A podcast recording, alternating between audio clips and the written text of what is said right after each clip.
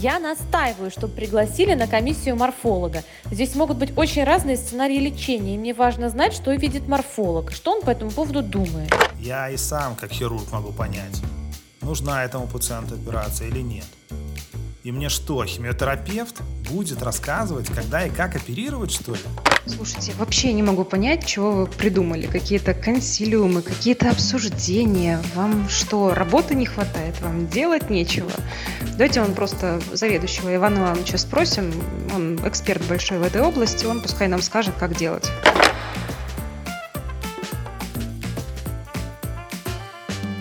Привет! Это вам не ко мне. Подкаст, в котором мы снижаем градус недопонимания между онкологами и остальным врачебным миром. И сегодня с вами его ведущие Ирина Гридина, ординатор химиотерапевт и резидент Высшей школы онкологии. И, несмотря на мой хриплый томный голос, все еще я, Андрей Саев Апостолов, врач-онколог и руководитель проекта Зоотокс. Сегодня заключительный выпуск первого сезона, и мы бы хотели, чтобы он отличался от предыдущих, но при этом логически завершал серию наших разговоров с врачами разных специальностей. И этот наш последний выпуск будет особенным сразу по нескольким причинам. Во-первых, мы посвятим его не теме совместной работы с кардиологом или, например, с репродуктологом, а самой концепции коллективного принятия решений, которая, кстати, достаточно давно была принята во всем медицинском мире и уже принесла свои плоды. Называется эта концепция мультидисциплинарной команды или МДТ. И мы понемногу говорили об этом в каждом нашем выпуске, ходили вокруг этой темы, а сегодня решили обсудить важность, плюсы и минусы МДТ в целом. А еще в этот раз мы позвали в гости не врача какой-либо специальности, а человека, который многое может рассказать о мультидисциплинарной команде и принятии решений в медицине. Вадима Гущина. Вадим — хирург-онколог в клинике Мерси в Соединенных Штатах, а также один из главных менторов и преподавателей Высшей школы онкологии. Вадим стоял у истоков ВШО, является одним из его основателей и до сих пор регулярно ведет занятия для резидентов по хирургической онкологии и навыкам критического чтения литературы. Вадим, привет. Добрый день. Доброе утро. У кого как? Да. У нас уже день, у вас здесь... Э, у нас глубокое утро. утро, да. Да. Глубокое раннее утро. А, расскажите, пожалуйста, пару слов о себе. Во-первых, спасибо большое, что пригласили на этот подкаст. Мне очень приятно и в стране приятно, потому что это проект, который, кстати, возник без всякого, скажем, моего личного участия, и по вашей инициативе это просто здорово. Я хирург-онколог, я очень люблю оперировать. Это самое интересное, что я делаю, наверное, в жизни. Вот операционная – это моя стихия. И благодаря Высшей школе онкологии у меня появилась вторая жизнь под названием «Образование в медицине». Это моя вторая карьера. Я серьезно стал к этому подходить и сейчас делаю мастерс-программу по этой специальности. Некоторые вещи, скорее всего, сегодняшнего подкаста будут сказаны с точки зрения учителя, а некоторые вещи будут обсуждены с точки зрения врача, потому что я вот сегодня как раз мультидисциплинарная тема, и я вот двое в одном, в одном лице. лице и преподаватель. Да, да. Вадим, что такое МДТ, мультидисциплинарная команда, Андрей, я, у меня нет готового определения. На самом деле, МДТ – это когда в одном географическом месте, в одной комнате, в одной конференц-зале или даже в виртуальном конференц-зале собираются представители разных специальностей и обсуждают данные пациента и э, как принимают совместное решение по дальнейшему обследованию, наблюдению или лечению пациента. И важно то, что здесь есть слово «обсуждают». Опять же, э, говоря о привычных нам консилиумах, когда все сводится просто к пассивной подаче информации, когда кто-то говорит, а все остальные слушают или делают вид, что слушают, то здесь именно ключевой момент — это обсуждение. Обычно у нашего гостя мы просим рассказать какую-то историю из его практики, первый пациент или самый какой-то яркий случай, что-то удачное или что-то неудачное, в общем, что-то, что осталось в памяти. Расскажите, у вас есть такие какие-то случаи, такие пациенты? Э, я только что начал работать, это было 16 или 17 лет назад. И надо сказать, после долгих лет резидентуры, 8 или 9, не помню уже сколько лет, когда у тебя впечатление, что ты умеешь все, ты владеешь всем, тебе все по плечу, в операционной, везде. Я взял в операционную женщину 70 плюс лет, чтобы сделать мой первый самостоятельный патриатодуоденальную резекцию. Я делал их много в резентуре, в фellowship, то есть я все знал, мог бы, как я так думал, с закрытыми глазами все делать. И вот я со своим ассистентом начинаю операцию, все сложные этапы прохожу, подхожу к такому этапу, который вдруг я заморозился, и я даже не знаю, что, что теперь это делать, потому что в прошлые разы это делали резиденты, которые э, мне ассистировали, а тут я один. Один и не знаю, как не то, что не знаю, дел, как это делать, а просто вот никогда не делал, и руки сами ничего не хотят делать. И у меня, конечно, была микропаника, и это показало мне, что я не такой там на все способный хирург, который все по плечу. Меня даже мелкие детали могут э, вернуть в, в такой транс. Так что учиться придется всегда, и в хирургии особенно. Как быстро в хирургии меняется настроение от победителя до побежденного. Это происходит всю мою карьеру. На самом деле ты считаешь себя героем, то у тебя случилось осложнение у твоего пациента, ты считаешь, что хуже тебя хирурга нет. И вот такой маятник, в общем, это меня и многих хирургов, и многих онкологов сопровождает всю жизнь, я так думаю. Мы как э, химиотерапевты сыры можем подписаться под этими словами, потому что действительно важно всегда понимать, что ты ничего не знаешь, и в любой момент может ситуация измениться не в твою сторону. Ну, тут, с одной стороны, нужно позволять себе допускать такие ошибки и не сжирать себя заживо за каждый такой слой. А с другой стороны, я думаю, стоит бояться этого ощущения, когда ты думаешь, что ты что... всесилен. Всесилен, что ты наконец всему научил, что ты такой классный, крутой. Это очень самодеструктивное ощущение. Я хотела поделиться такой немного личной историей о том, как э, вообще поступление в ВШО изменило мои взгляды на мультидисциплинарность в университете моим самым, наверное, ненавистным предметом, который я в каком-то коматозном состоянии сдавала и забывала в ту же секунду, как только покидала кабинет э, заведующей, которая принимала эти зачеты, была патологическая анатомия. Мне казалось, что хуже, скучнее специальности придумать невозможно, что это просто какой-то кошмар, который мне никогда в этой жизни не пригодится. И вообще э, люди, которые решили с этим связать свою жизнь, э, наверное, немного странные. Вряд ли когда-либо я даже чисто на каком-то э, человеческом уровне смогу подружиться с таким человеком.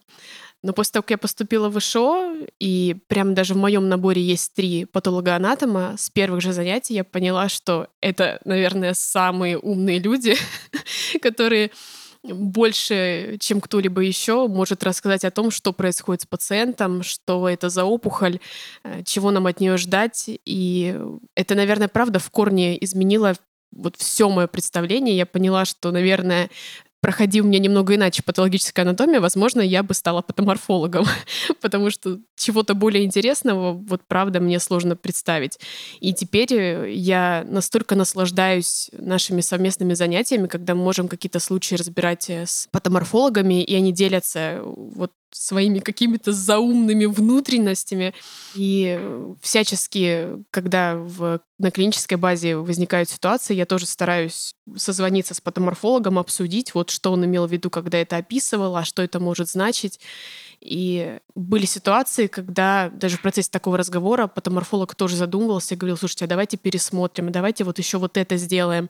Может быть, вот то, что вы описываете клиническую картину, она вот не совсем соответствует тому, как я себе представлял то, что видел. И в такие моменты я действительно начала понимать, э, что такое вот эта вот сцепка химиотерапевта и патоморфолога. И до ВШО я этого не понимала совершенно. И я не знаю, как скоро ко мне бы это осознание пришло и путем каких ошибок. Я думаю, что патологи действительно одни из самых умных и образованных людей, которым меньше всего дают время на мультидисциплинарных конференциях, кстати. И зря. Абсолютно зря. Это вот кладезь знаний. Вообще, Высшая школа онкологии — это очень хороший пример эффективной мультидисциплинарной команды, потому что у нас есть, учатся и учились раньше не только химиотерапевты и патоморфологи, но еще и хирурги, и лучевые терапевты. И вот это восприятие, к которому мы немножко уже привыкли, что мы существуем как-то по отдельности, в ВШО это приобретает совершенно новые оттенки, и ты гораздо больше узнаешь и про лучевую терапию, и ребята тебе готовы ответить на любой вопрос, проводят какие-то занятия. И это действительно прямо такой пример того, как надо делать. Но, к сожалению, в реальной жизни, особенно в наших реалиях, часто бывает так, что врач-онколог, будь то химиотерапевт или хирург, исключительно самостоятельно принимает решение о тактике пациента. Понятно, что есть консилиумы, но зачастую это достаточно такая символическая вещь, когда просто ставится несколько подписей, и никто толком над этим делом не думает. И, в принципе, складывается такое впечатление, что нас как будто бы еще с университета готовят к тому, что мы должны нести на себе всю ответственность за нашего пациента, принимать решения по возможности в одиночку и просить о помощи, принимать решения совместно — это чуть ли не символ какой-то слабости. Правда ли, что в нашей практике, особенно в российской, есть такой нарратив принимать решения в одиночку? Я думаю, что в этом вопросе международный опыт, в общем, весьма сходен с российской практикой. Но я прежде всего хочу сказать, что принятие решений, коллективное принятие решений и ответственность – это две разные вещи. И поэтому я бы это немного разделял. Ну, во всяком случае, в Америке принятие решения на мультидисциплинарном консилиуме не имеет какого-то защитного легального статуса, на который ты можешь сослаться, и ты можешь избежать там, судебного иска, преследования и так далее, ответственности или ответственности перед пациентом. Это примерно так же, как на викторине. Ну, например, что, где, когда. Отвечать будет кто? Персональная ответственность на том, кто отвечает. Отвечает Александр Друзь. Минута обсуждения. В которой участвуют все. Участвуют все. И э, по факту ответа никто не сказал, а вот мне посоветовал вот Андрей одно, Ирина посоветовала другое. И вот это их вина, потому что я их послушал и вот сказал ответ, а он оказался неправильным.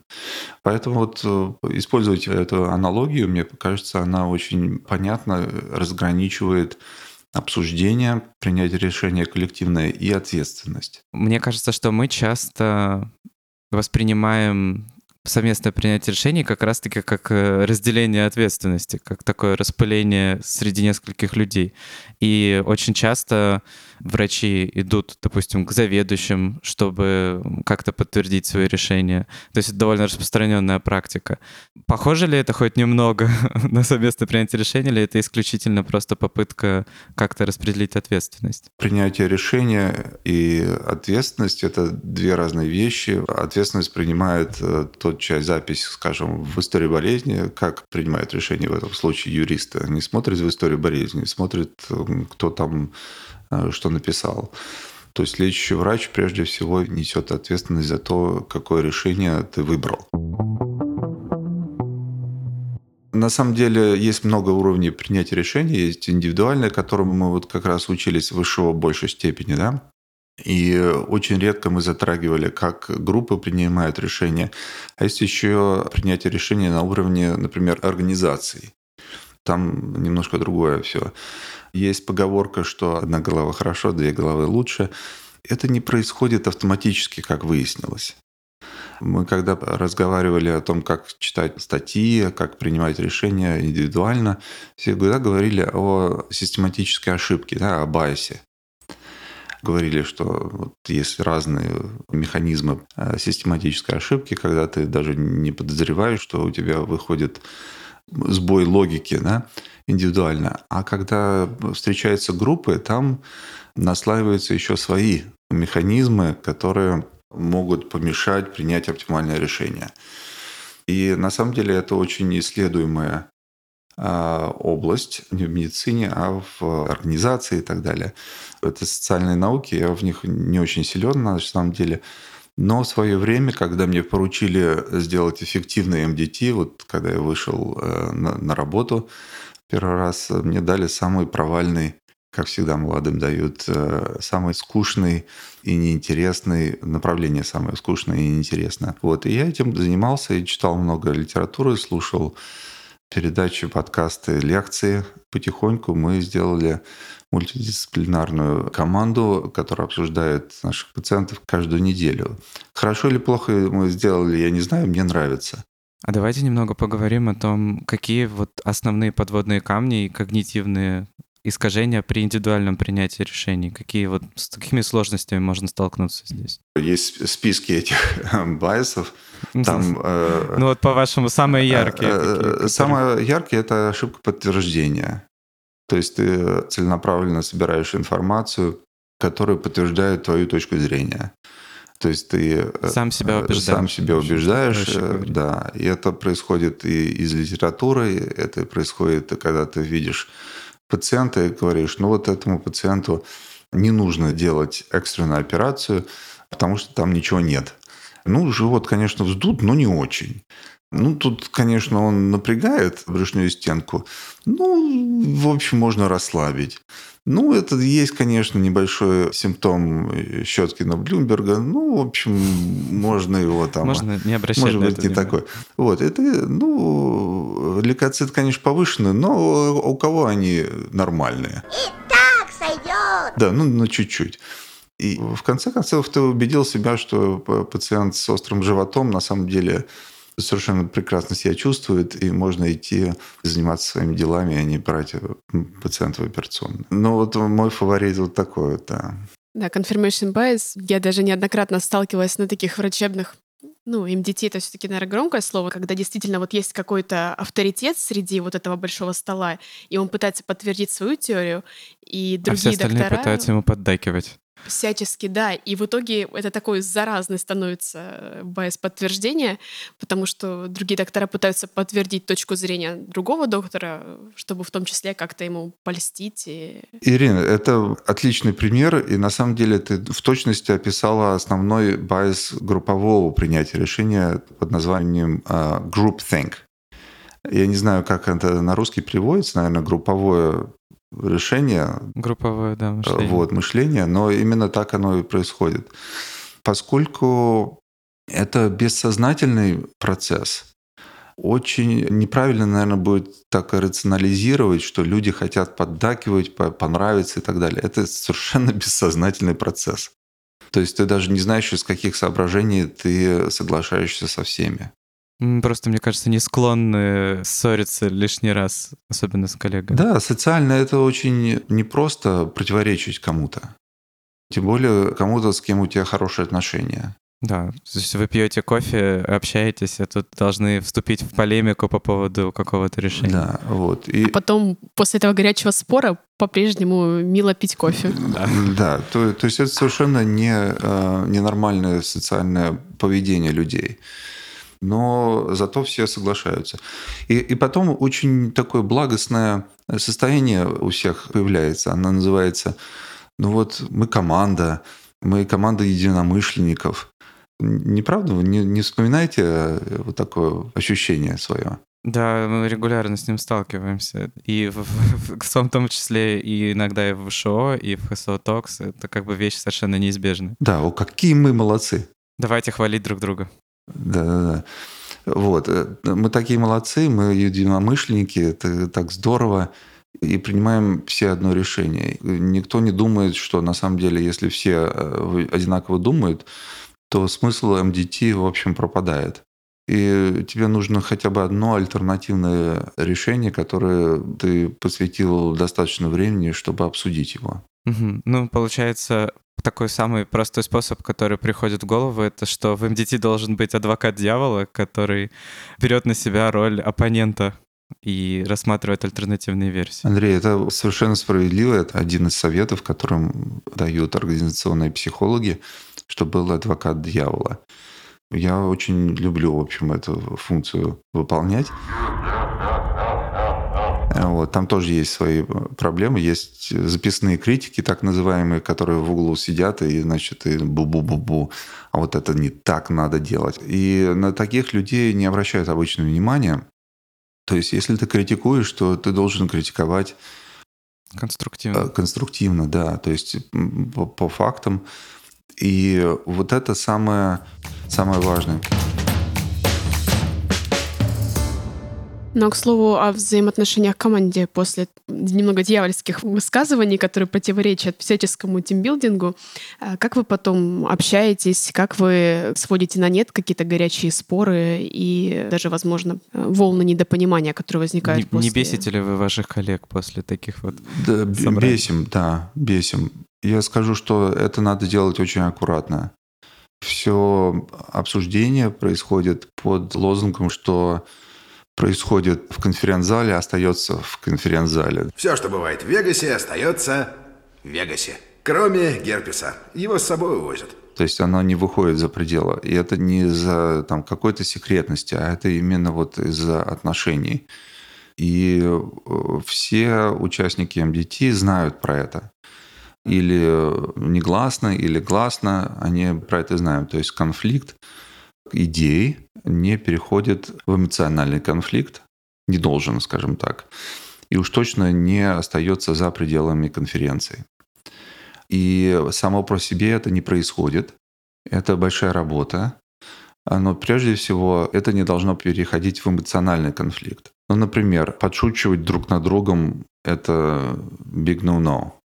Наступать на больные мозоли унижать. Это очень плохие аргументы и доводы, которые очень часто используются на самом деле. Этим страдают в основном, ну, часто страдают хирурги, потому что они type A, они очень активно всегда заполняют своим присутствием весь эфир и над всеми подшучивают, потому что они такие крутые. Альфа. Да, альфа-самцы и, и самки.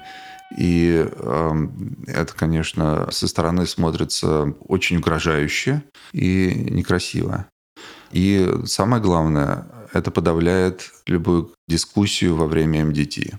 Ну, кстати, насчет подшучиваний, я тоже совсем недавно обратила внимание, мне как-то раньше казалось, что если пошутить, можно разрядить обстановку и какие-то моменты и углы сгладить, но я стала замечать, что это некоторых коллег цепляет, и я не права, когда вообще так делаю. Юмор, конечно, сглаживает ситуацию, но это особый вид юмора, и э, этому тоже надо учиться, во всяком случае, мне приходилось учиться. Да, это юмор над собой в основном, и те шутки, которые ты знаешь, они безопасные. Со стороны это выглядит, ну что, люди шутят об одном и том же. Сколько можно? Ты что думаешь, что ты самый юморист? А на самом деле это просто ты знаешь, что эта шутка безопасна. Я знаю, что я могу сказать про коллег, и они не обидятся. И я точно знаю, что я могу шутить над собой, и это нормально. Вот. И третий момент. После конференции есть такой прием а дебрифинг – это когда мы подходим друг к другу, говорим спасибо, хлопаем по плечу, убеждаемся, что мы друг друга не обидели. У меня такое очень часто с партнером. Старший партнер по практике, латиноамериканец, очень горячий человек. И мы говорим друг другу, в общем, нелицеприятные вещи. Там, ты это можешь сделать, а я не могу и так далее. Ну, как обычно, в общем, пушат перья хирурги, это вы, наверное, видели это много раз. Вот. Но после конференции мы друг к другу подходим, удостоверимся, что мы не обидели друг друга, мы остаемся коллегами и друзьями, и это не выходит за пределы конференции. Опять же, очень просто, занимает несколько секунд и очень действенно. Самой по себе эта атмосфера да, конструктивная не создается нигде, я вас уверяю. Каждый участник прилагает свое усилие, чтобы вот эти условия были соблюдены. Создание Dream Team — это огромный кропотливый труд Да. каждого, и какие-то разногласия — это абсолютно нормально. Главное об этом Да. всем говорить и не оставлять чем-то несказанным. Давайте, наверное, поговорим о том, какие еще критерии есть важные грамотного принятия решения в команде. Вот кроме того, что всегда должно быть, мы уже выяснили какое-то альтернативное мнение, не должно быть личных каких-то Мгм. сложностей. А что еще важно? Скажу об основных трех условиях эффективного принятия решения. Я его, опять же, продемонстрирую на примере викторин. Потому что именно так это исследовалось с самого начала организационными психологами. И выяснилось, что помощь зала, знаете, есть э, там, ты Ну не да. знаешь ответ, и вот помощь зала. Это самое эффективное метод нахождения правильного ответа. Оттуда, кстати, пошли вики-технологии, когда каждый пишет там небольшую деталь, и получается очень полный обзор энциклопедический. И, соответственно, одно из первых условий – это присутствие разных экспертов в разных областях.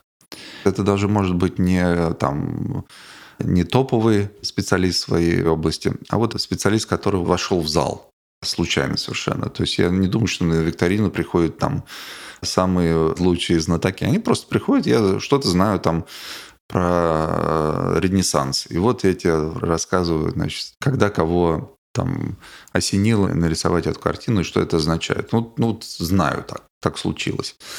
Вот. Соответственно, на МДТ должны присутствовать специалисты разных специальностей. То есть МДТ устраивается только среди хирургов или только среди онкологов. Очень большого смысла нет. Второе условие – это высказывание мнений должно быть свободным. То есть люди, которые высказывают мнение, не зависят друг от друга.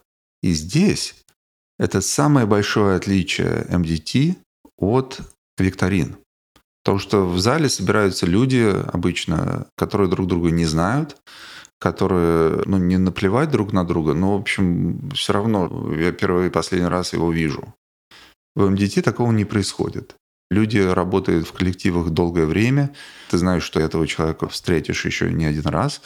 У вас какие-то отношения, какие-то дружеские отношения, какие-то совсем не дружеские отношения. У кого-то семейные отношения. Семейные отношения бывают и хорошие, и плохие. Они могут измениться достаточно быстро. Кто-то там чей-то любовник или любовница и так далее. И все И это знают. об этом не знает. Нет, а кто-то знает, а кто-то не знает. И ты знаешь, что вот этот человек может перечить кому-то, а этот нет. Потому что у них отношения другие совершенно. Ну, очень, очень много, да, в социальных связях. Да, очень много социальных связей. И поэтому ты не можешь свободно высказывать свое мнение. Или ты всегда будешь думать, а стоит ли мне такое мнение э, рассказать. Поэтому Может, лучше промолчать. может лучше промолчать или сказать что-нибудь другое. Вот. И, соответственно, мы подходим к третьему условию. Это нужен механизм агрегации разных мнений. Непростая задача. Иногда это один человек, который сидит во главе стола и выбирает свое любимое мнение. Но вот, скажем, у нас на МДТ это тот лечащий врач, который выносит кейс на обсуждение, а сам думает, вот прозвучало такие-такие мнения. Меня убедили. То есть это должно быть какое-то отлаженное правило, которое из каждой встречи МДТ просто передается как ритуал. Ну да. Но это нечто да. вроде модерации, да, получается? Да, и фактически модерация — это одно из важных событий, которое происходит на МДТ. А вот может это противоречить немножко другим принципам, потому что, возможно, если модератор берет на себя больше, чем остальные, то есть какое-то равноправие немножко нарушается в МДТ, и развивается типа authority bias, вот, например, когда он свой авторитет, осознанно или нет, начинает ставить выше. Может быть такое? Конечно, может. И на самом деле исследовались ситуации, когда обсуждения проходили с модератором, с начальником, который имеет какой-то авторитет или моральный, или материальный, и без. И на самом деле решения без начальника и модератора а, оказались менее оптимальные. То есть на самом деле начальник нужен. Более того, структура, иногда авторитарная структура и жесткая структура не противоречит принципу хорошей модерации. Вопрос только в том, как использовать авторитет, как использовать свое положение.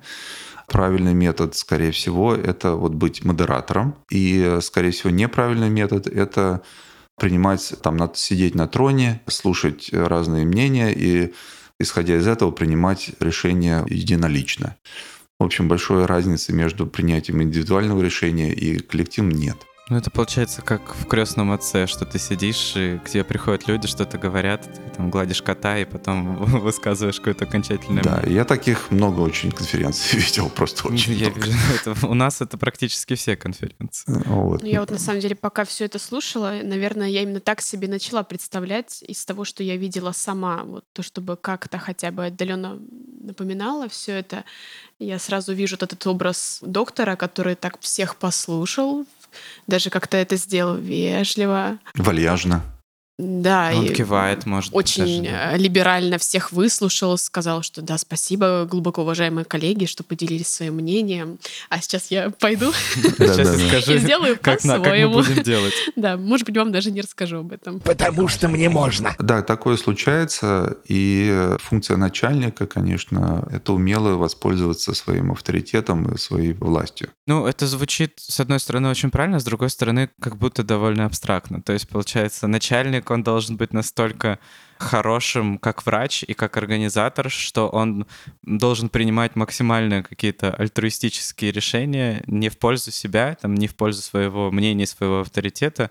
Ну, какой-то царь Соломон просто получается, который все делит поровну и делает все супер мудро. Ан- а- Сложно такое немножко представить. Андрей, э, я- э, мне несложно представить, потому что я таких вижу достаточно много.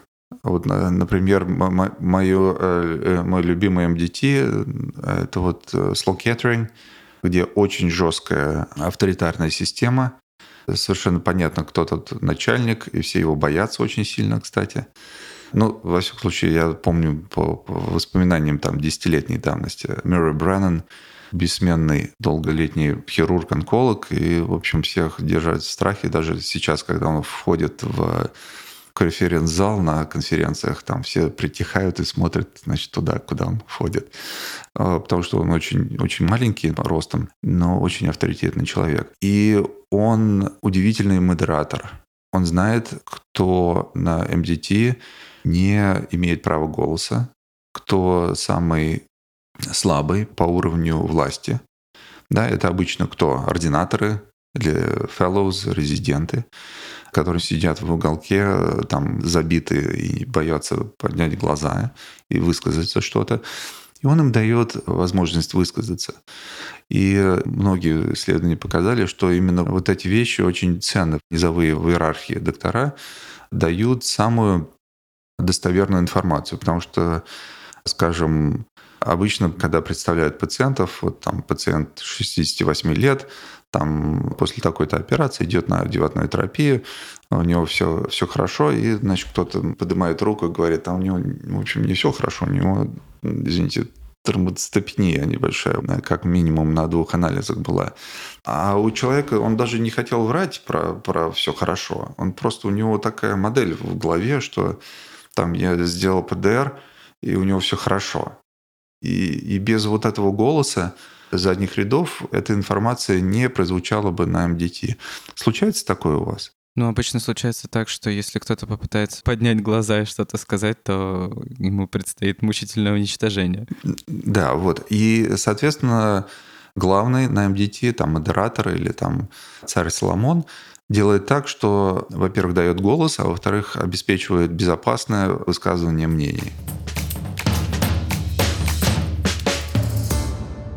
Я сейчас еще подумала, ну вообще, в принципе, ситуация, что ординатор знает о пациенте больше, чем, возможно, его куратор, просто потому что он чаще с ним взаимодействует, очень тщательно, внимательно подходит ко всем анализам, исследованиям, потому что для него это все пока еще не рутинно, как это является для его куратора. Кто знает о пациентах еще больше, чем ординаторы? Это медсестры. И если бы иногда еще медсестры приходили на такие комиссии и рассказывали, а вы знаете, вот помимо того, что у него там вот ординатор сказал, что у него тромбоцитопения, а еще его тошнило, и вообще он, у него боль не проходит, и, и обезболивание, которое ему назначили, не помогает. Э, Тоже, наверное, какую-то совсем полную картину А участвует пациенте. ли средний медицинский персонал в МДТ? Да, участвует. Ир, ты вообще дала просто бесподобную идею, я не знаю, как ее воплотить, но ты сказал совершенно потрясающая вещь. Действительно, медсестры проводят с пациентом больше времени, и они знают о социальных ситуациях да, дома, да, кто у него есть помощь, где нет помощи и так далее. То есть они знают человека как личность. И как раз они могут рассказать, какие у него ценности.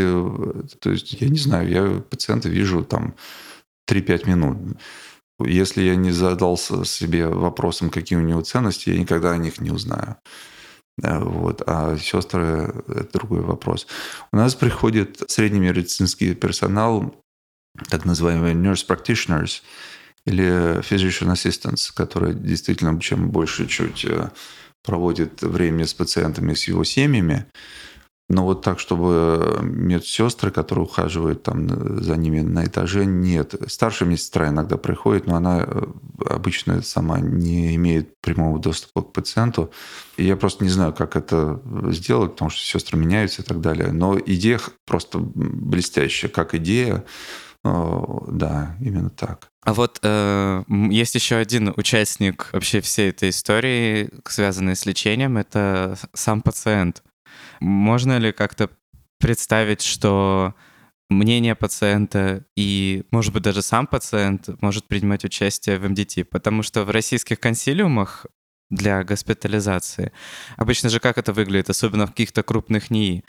То есть сидят там хирург, химиотерапевт, лучевой, начмет там еще какой-нибудь, заводят пациента, крайне испуганного, лечащий врач что-то рассказывает, объясняет тактику, все там кивают, ну или ради вида как-то комментируют, э, и пациента уводят обратно. То есть фактически пациент в таком действии принимает участие, но исключительно перепуганного слушателя. Андрей, наверное, идея хорошая, чтобы пациент присутствовал.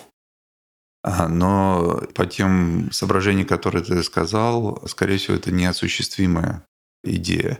То есть я не знаю, как бы... Я в глубоком детстве был пациент, пациентом на такой МДТ, и это была очень странная ситуация, когда меня, значит, привели, раздели перед аудиторией, да, и, значит, это так и выглядит. Там подошел профессор, там подскреб где-то у меня да, по, по коже.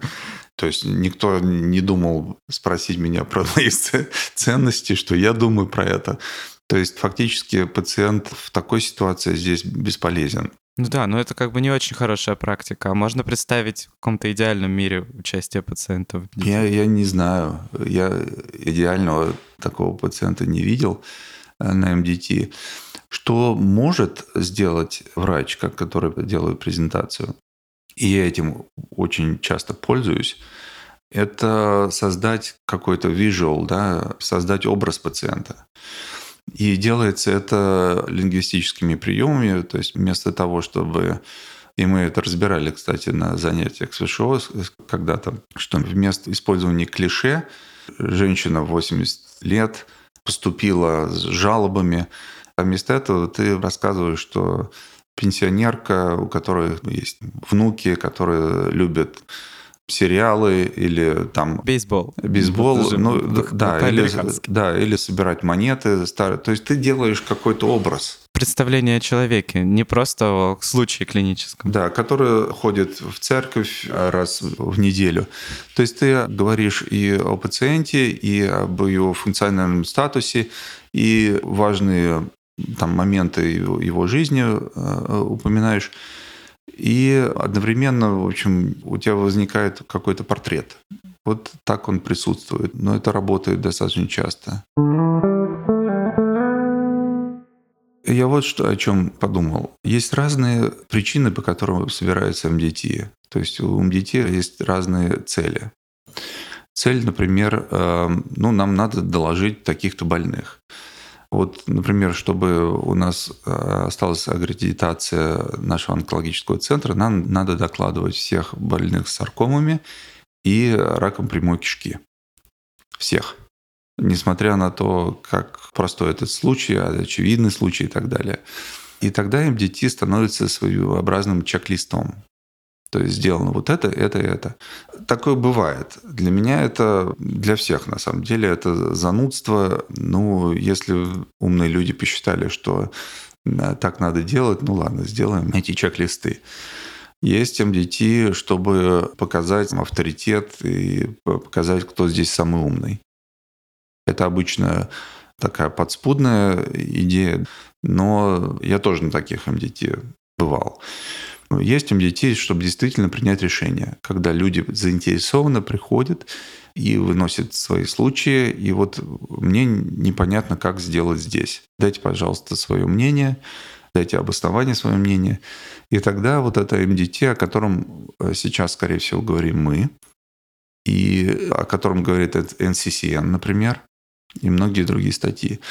А какое лучше МДТ, какое хуже, это, в общем, не мне решать. Если есть запрос на поднятие своего авторитета, значит, ну так люди так делают. Если есть запрос э, о сохранении аккредитации, вот делают такие МДТ-чек-листы. Если есть закон там представлять всех пациентов, ну, как в России, я знаю, ну, значит, вот докладывают пациентов. Но просто надо понимать, что жизнь жизнью, а, требования требованиями, но тогда вот обсуждение не получится. Ну да, ну просто тех вот самых последних МДТ, я их видел в своей практике, к сожалению, достаточно редко. По большей части это действительно больше такие встречи для того, чтобы создать видимость, отработать статистику или опять же, да, показать свой авторитет. Это самый частый вариант, кстати, вот из того, что я наблюдал. Ну, Такие собрания превращаются в большую ярмарку тщеславия. Да, это, опять же, везде. То есть не надо думать, что это там только в России. Вот МДТ для принятия совместных решений – это большая работа. Просто так, самостоятельно, из общих соображений, скорее всего, это не делается. То есть вот э, собрались хорошие люди разных специальностей, очень знающие и милые, и начали обсуждать, скорее всего, у них ничего хорошего не получится, во всяком случае, на первых порах потому что человеческие отношения всегда вступают в конфликт с рациональным принятием решений. А может МДТ занять несколько этапов, допустим, что решение не будет принято и будет потом второй заход, ну, то есть придется снова обсуждать какой-то кейс. Да, ну, скажем, у нас это происходит, ну, не только у нас, достаточно часто. Да. Ну, просто может сложиться впечатление, что это как выборы Папы Римского. Загоняют э, всех кардиналов в помещении, и пока не выберут, не примут решение, никто не выйдет. Ну, откуда пойдет дым? Если вы посмотрите литературу, медицинскую литературу, то это будут просто совет из личного опыта, как делать МДТ. У кого-то больше опыта, у кого-то меньше, у кого-то больше ссылок на литературу, у кого-то меньше. Есть, в общем, я читал статьи, которые говорят, что МДТ – это пустая трата времени. И это, в общем, достаточно аргументированный подход. Ну, это же я хорошо. Считаю... Это как, э, как раз-таки про адвоката дьявола. То есть всегда должно быть альтернативное мнение. И я думаю, что если, ну, например, я использую э, такой критерий. Если мнение не меняется, первоначальное мнение не меняется, то смысл проведения МДТ, в общем, пропадает. Ну вот если э, своей целью ставить э, обсуждение. И, скажем, у нас частота изменения тактики ведения пациента составляет где-то 30%. Вот. Я считаю, что это очень хороший результат. Если это ниже 10%, это просто трата времени. Давайте немножко поговорим про аргументацию во время обсуждения МДТ, как ее лучше строить, что надо знать обязательно, когда ты хочешь правильно аргументировать свое мнение. Да, давайте поговорим. И слушаю. Я не знаю. Вы помните, я вас мучил написанием эссе, академического да. эссе. Мы обсуждали, как пишется академическое эссе. Как вы помните, оно пишется по определенным правилам. Есть э, основная идея, которую обычно начинают абзац, и потом идет подтверждение этой идеи, потом заканчивается абзац каким-то summary, то есть еще раз говоришь, что вот поэтому, поэтому, поэтому я считаю, что вот моя идея верна. Вот примерно по такому же плану хорошо бы представлять пациентов и свои идеи на МДТ у пациента третья стадия рака толстой кишки. В препарате там у него были положительные лимфоузлы, у него там MSI stable, у него отличный функциональный статус, Одеванная терапия снижает риск рецидива на 10%, с 61 до 67 да, повышает выживаемость. Этот пациент попадает под э, критерии отбора вот этих основных э, одеванных трайлов. Вот. Поэтому я считаю, что этому пациенту э, следует провести одеванную химиотерапию.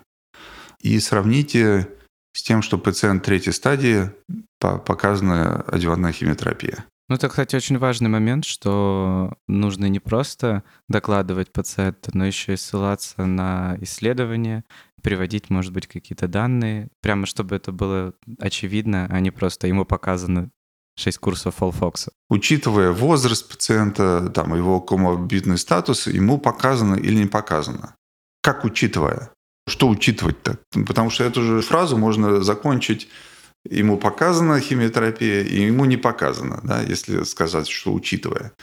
Вот. А если вот точно сказать, э, как ты интерпретируешь э, его историю, его патологию, результаты патологии, и как ты интерпретируешь там коморбидность, вот поэтому, поэтому проследить всю цепочку, не прятать принятие решения под штампы. Вот так вот в идеале представляется пациент и логика принятия решения. И, соответственно, это можно сравнивать. Потому что один говорит, что я, учитывая вот это, это, это, а второй встает и говорит, а я, учитывая вот это, вот это, вот это, как кто учитывает, они все, все учитывают. А как непонятно, как это укладывается в логику принятия решения? Ну, это просто слова привычные в обиходе, за которыми на самом деле ничего не стоит. Ну, я бы не сказал, ничего не стоит. У кого-то что-то может стоит за ними, у кого-то не стоит ничего за ними. Ну, у всех может что-то разное стоять. Разное да, стоять. И проблема. этим, да, так что... Вот. Или там начинает это эмоционально. Ну вот этому пациенту надо помочь, но он же молодой пациент молодой и что? Что именно вы хотите сказать этим? Ну, обычно, угу. когда говорят молодой, имеется в виду, что какие-то более отчаянные радикальные шаги будут предприняты. Ну, да. Молодой метастатический рак желудка. Давайте прооперируем молодой Ну, да, вот. По, по, э, поэтому... Чтобы регата да, пошла ко дну. Э, вот, да. Вот. То есть надо остановиться и понять, это был аргумент или это был просто эмоциональный какой-то посыл. Это сложно отследить. Еще сложнее отследить, если про это не думать. Так выглядит аргументация. То есть это должна быть действительно вот в стиле эссе. Я предлагаю вот такое решение. Я это предлагаю вот по таким-то, что называется, fact-based аргументам. И еще лучше, вот это не укладывается в мою картину мира, к сожалению. И вот у меня есть такие вопросы к коллегам, как бы они там интерпретировали вот то, что не укладывается, например. Вот это идеальный метод представления пациентов. Ну, вот иногда у меня получается. Вадим, хотелось бы теперь поговорить о том, как э, организовать самостоятельно МДТ в своей больнице. Представим, что в понедельник утром Ира проснулась заведующее отделения нового где пока ни, никто не работает, но зато очень много желания и вдохновения. С чего можно начать? Ир, мои поздравления с, с тем, что ты стал заведующей. И начинается все с того, что мы выясняем, какие у людей э, ценности, какие цели у людей, которые приходят на МДТ. А, ну, например, что хотят из этого вынести патологи. Ну, вот почему патологи должны приходить на МДТ? Вот скажи, Ира, что они от этого получают? Как э, наши патологи делились, они говорят, что мы наконец понимаем, чего от нас хотят клиницисты. Что Отлично. когда мы начинаем с вами разговаривать, мы понимаем, для чего вообще вы вот запрашиваете эти исследования и как это в итоге повлияет на то, что будет происходить с пациентом. То есть они Отлично.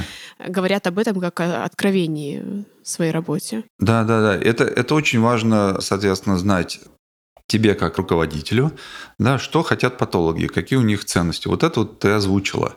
То же самое э, ты спрашиваешь там генетиков. У нас часто на МДТ приходит э, вице-президент, она администратор. Какие у нее цели?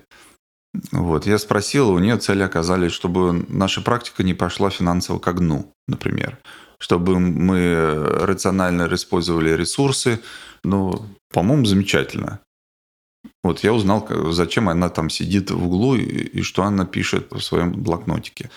Э, ты узнаешь у каждого из участников, какие у них цели. И ты по возможности даешь этим людям достичь своих целей. И спросить, э, как мы можем этому помочь. Ну, например, там, патологам давать слово, давать возможность э, показать картинку. Этого они больше всего любят, да, показать картинку и объяснить, что такое там соль с перцем, там, или полисадник, или... Э, Кто такие совиные глаза? Э, да, совиные глаза, или, ну и так далее. Вот. Это вот хлебом не корми, честное слово.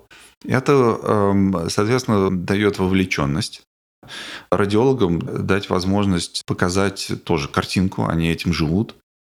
Даже хирургам можно дать картинку показать. Да, если не, там небольшой видеоклип, они вообще будут э, в экстазе там. Вот я вот это вот сделал, вот так вот, вот я эти лимфоузлы удалил. Вот. То есть каждому представителю специальности дать то, что они ожидают от этого МДТ. И, соответственно, этим повышается вовлеченность. Кстати, МДТ, одна из целей МДТ может быть образовательная. Вот у нас в фэллоушипе представляли пациенты fellows со слайдами. То есть три слайда на пациента, э, слайд про пациента, слайд про исследования клинические и еще слайд за и против. Угу. Вот так вот мы представляли, каждому давалось три минуты. Вот это образовательная функция МДТ. Вы можете это делать, может там не делать, ну, смотря есть там кого образовывать и так далее. А, вот. Ну и каждый уходит из конференц-зала с тем, что он не зря или она не, не зря провели вот, не знаю, с маленьким закрытым гештальтом. Да. А как определиться с составом? Ну, то есть это должен быть какой-то минимум миниморум обязательно, или это какой-то плавающий состав в зависимости от кейса? Ну, то есть мы можем звать кого-то дополнительно. Но мы часто, часто зовем, например, гепатологов или гастроэнтерологов, если у них есть возможность. Иногда это получается, иногда нет. Потому что им на самом деле очень сложно на таких конференциях быть, потому что они не понимают, о чем речь. Ну, по языку, там какие-то слова про адювантный, не адювант. Они, конечно, все изучали в медицинском институте эти слова, естественно, но поскольку это кто-то со стажем 20 лет, этим словарем пользоваться очень сложно. Мы же не знаем их сокращения, да? Вот тоже сидишь и думаешь, что это сокращение значит. То есть это сложно другие специальности привлекать, но иногда получается. Ну, это хорошо. Это польза и для них, и для нас, что мы узнаем больше и о других специальностях. Ну да, только ты должен спросить, нужно ли нужно ли прокачать. Это, да. да, то есть нужен запрос, прежде всего. Там взрослые люди со своими целями и задачами и это надо уважать. Вот, кстати, мы еще не остановились на таком вопросе, что каждый участник MDT должен примерно представлять возможности своих коллег. Что ожидать от коллег? Иногда это очевидно, да, в случае хирургов. Иногда не очевидно в случае патологов. Потому что все от патологов, например, ждут, что вот они точно последнее слово скажут вообще, и тогда посмотрят на клетку и скажут, вот, откуда эта клетка, откуда, что это за опухоль, да. Тут вот. же а то, секвенирование, что... полный экзамен. Да, да, о, от генетиков да, тоже да. такое ждешь. А то, что опухоли книжек не читают, в общем, никто не подозревает. Патолог, вот это последнее слово. Вот, и они очень некомфортно относятся к таким ожиданиям. А как это достигается совместной работой? То есть это какой-то навык? Э, да, да, конечно. Или ты так я... с порога говоришь, я умею это, это, это, а вот это я не умею. Ну, во-первых, им надо давать слово, чтобы у них была возможность сказать, что, что возможно сделать, а что невозможно сделать. Но вот как э, вышел, э, вместе обучаются патологи, вместе занятия ходят. А у нас было для хирургических онкологов, у меня была ротация э, в отделении патологии, где я сам делал там слайды, сам сделал frozen section и так далее. Так что любые способы формальные и неформальные, которые у вас есть, узнать, а как думают и что делают доктора смежных специальностей, я приветствую. Если у вас есть бесячие истории в рамках плохой МДТ и хороший МДТ. Отличный э, опыт э, междисциплинарный. У меня вот недавно случился, у нас есть э, научный отдел, и вот один из Research Fellows, у него бэкграунд э, инженерный. То есть он э, сначала инженер авиационный, второе образование у него медицинское.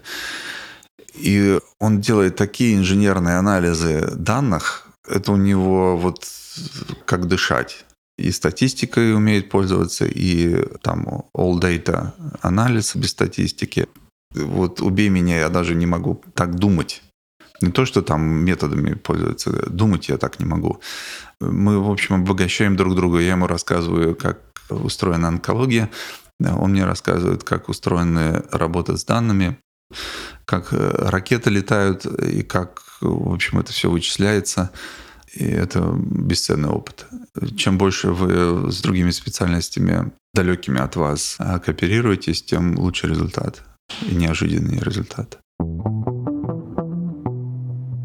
В общем-то, на протяжении всего сезона и вообще одной из главных целей создания этого подкаста являлось э, обсуждение проблемы стигматизации онкологических больных и какой-то тотальной канцерофобии среди неонкологов.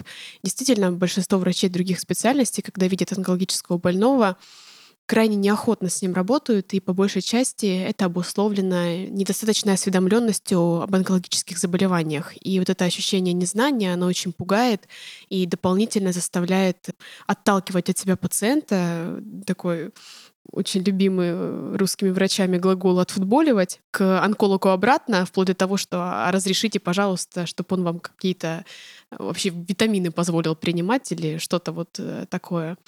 Что бы вы сказали врачам других специальностей, которые боятся работать с онкологическими больными? Ир, это понятная проблема. Я думаю, что, однако, она не решается тем, чтобы сказать врачам других специальностей что-то. Ты можешь повлиять на себя, но, скорее всего, не повлияешь на других. Поменять свое отношение, а, как ты коммуницируешь с другими специальностями, я в это больше верю. И быть доступным всегда по любому вопросу. Так называемый э, успех врача AAA э, был быть э, available. A, первое. Второе, второй секрет – это не быть ершистом самому. То есть, чтобы с тобой было приятно разговаривать, чтобы ты не отфутболил, это вот второе A, affable. И третье – быть всегда ресурсом для других специальностей и объяснить на нормальном языке, что ты делаешь с пациентом. Ты ему не делаешь э, адювантную терапию, а ты ему проводишь после операционного лечения, где опухоли у тебя там не видно, и ты просто надеешься, что в дальнейшем это снижает риск рецидива. Принцип адювантной терапии совершенно безумный. Да, если каждому объяснить, то вообще думаю, как же вы этим занимаетесь. И многие этого не понимают, доктора. Соответственно, ты им говоришь адювантное, они не понимают, в чем суть этого слова. Плохие отношения с коллегами – это прежде всего наша с вами заслуга, я так считаю. В первую очередь надо быть примером хорошей междисциплинарной работы и вдохновлять других. Иначе это очень темная специальность, которая использует свой сленг, свой язык, часто обособлена в своих дворцах, да, в своих специализированных онкологических заведениях. Вот. И это, в общем, не прибавляет популярности онкологии. Вадим, большое спасибо за этот разговор. Мы, как и всегда, как и на занятиях в ВШО, узнаем огромное количество новой классной информации пересматриваем свои взгляды, и сегодняшний разговор тоже не исключение, потому что мы сами в первую очередь чему-то учимся, когда вместе работаем и общаемся. Для меня всегда и занятия с Вадимом, и наш сегодняшний разговор — это способ немного взглянуть иначе на привычные нам вещи, и даже там, где казалось, что ты поступаешь правильно, даже дело, наверное, не в поступках, а в том, как ты мыслишь в этот момент, на что ты обращаешь внимание — и что кажется тебе приемлемым, а что нет. Ведь когда мы делаем все то же самое и рассчитываем на то, что у нас получится другой результат, это как минимум очень наивно. Такие разговоры, по крайней мере, мне очень помогают э, понять, а как можно сделать иначе, чтобы все-таки получить другой результат, о котором мы постоянно говорим, которым мы так хотим добиться, но не всегда понимаем, как именно э, это сделать, прежде чем шишки на нашем лбу будут очень большими и болезненными. Ну, я, в свою очередь, скажу, что мне было очень приятно с вами разговаривать. Я действительно вам благодарен за то, что вы изменили мою жизнь, открыли новые возможности развиться самому. Я благодаря вам получаю новую специальность. И это, в общем, не просто вежливость, что я говорю, а вот действительно это так. Не каждому такое удается сделать, такие отношения вступить, как мы с вами. И это, конечно, уникальный опыт в моей жизни. Не каждому это получается такое ощутить. И вот сегодня мне еще раз напомнило, как это здорово общаться с вами и быть частью проекта Вышива. Спасибо. И это взаимно, спасибо. Это невероятно взаимно. Меня чуть-чуть... Смахни слезу.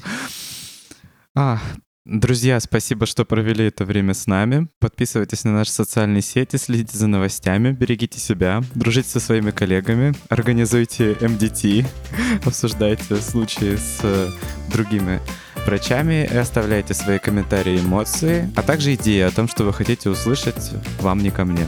Будьте на связи, и второй сезон будет совсем скоро. Все будет хорошо.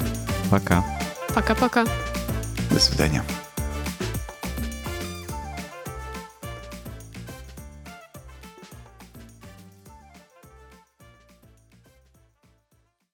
Вот такая точка после восьмисерийного раз...